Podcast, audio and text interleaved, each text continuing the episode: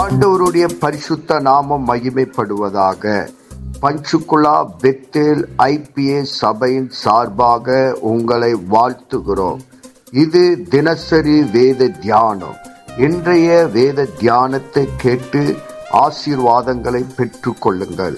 கத்தர் உங்களோடு பேசுவாராக. God bless you கர்த்தருக்கு சோத்திரம். இன்றைய வேதவசனம் ரெண்டு குருந்தியர் பதினோராவது அதிகாரத்தை நம்ம பார்க்குறோம். இங்கே பவுல் தன்னை பற்றியும் தான் கடந்து வந்த பாதையும் இந்த அதிகாரத்தில் விவரிக்கிறார். ஏன்னா இந்த கொருந்து சபை மக்கள் வந்து இவர் அப்போஸ்தலர் எவ்வளோ அப்போஸ்தலங்கிறத ஏற்க மறுக்கிறாங்க. ஏன்னா அவர்களுக்காக ஒரு ரூபா காசு வாங்காமல் காணிக்க வாங்காமல் அவர்களுக்கு இலவசமாக ஊழியம் செய்து வந்தாலும் அவர்கள் முழுசாக இவரை அப்போஸ்தலர் என்று ஏற்க மறுத்ததுனால இவர் அநேக காரியங்களை அவர்கிட்ட சொல்ல அப்போ தான் அவர் ஒவ்வொரு விஷயத்தையும் சொல்லி வராரு. என்ன சொல்கிறாருன்னா நான் இவ்வளோ பாடுபட்டு உங்களுக்கு சுவிசேஷம் சொல்லியும் இதை நீங்கள் ஏற்க மறுக்கிறீங்களே. ஆனால் கள்ளத்தீர்க்கதரிசி அவங்க சில விஷயத்தை சொல்லும்போது முழுசாக அவரோட நீங்கள் பயணிக்கிறீங்க. அவர் சொல்லுகிறதெல்லாம் நீங்கள் கேட்டு ஏற்று நடந்துக்கிறீங்க. ஏன்னா அவர்கள் செய்கிற செய்கைகள் எல்லாமே நீங்கள் சரின்னு போய் சொல்லிடுறீங்களே அப்படின்னு சொல்லிட்டு வசனம் பத்தொம்போது இருபதில் பாருங்கள் வசனம் பத்தொம்பதில் என்ன சொல்கிறாரு நீங்கள் புத்தியுள்ளவர்களாக இருந்தும் புத்தி இல்லாதவர்களை சந்தோஷமாய் சகித்துக்கிறீர்களே அவங்க சொல்லுகிறது எல்லாத்தையும் நீங்கள் சகிச்சு ச சகிச்சுக்கிறீங்க.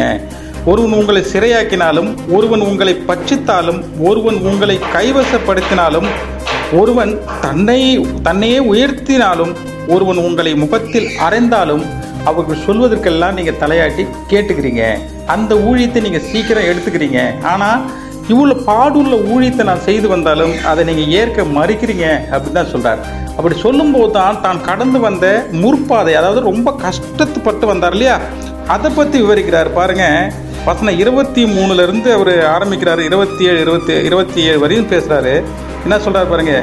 நான் அதிகமாய் பிரயாசப்பட்டவன் அதிகமாக அடிபட்டிருக்கேன்.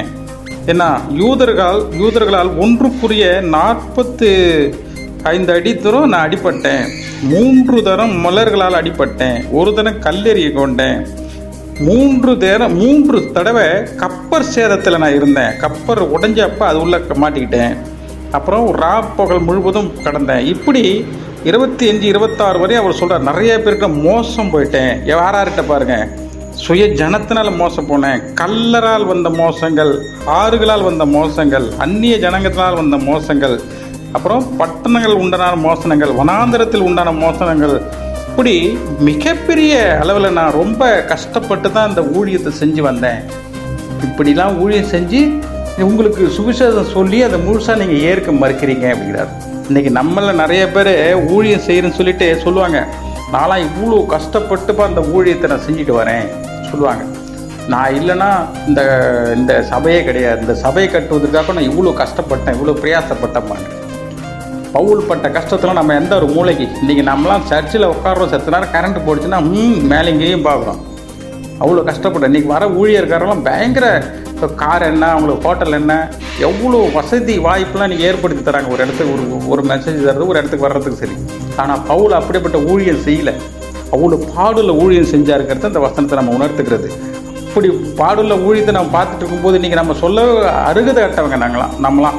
நான்லாம் கஷ்டப்பட்டு ஊழியம் செய்கிறேங்கிறது நம்ம சொல்கிறதுக்கான வாய்ப்பே இல்லை. ஏன்னா அவ்வளோ நம்மளை விட மிகப்பெரிய அளவில் கஷ்டப்பட்டு தான் ஊழியம் செஞ்சுருக்காங்க அப்படிங்கிறத இந்த வசனத்தை நம்ம பார்க்குறோம்.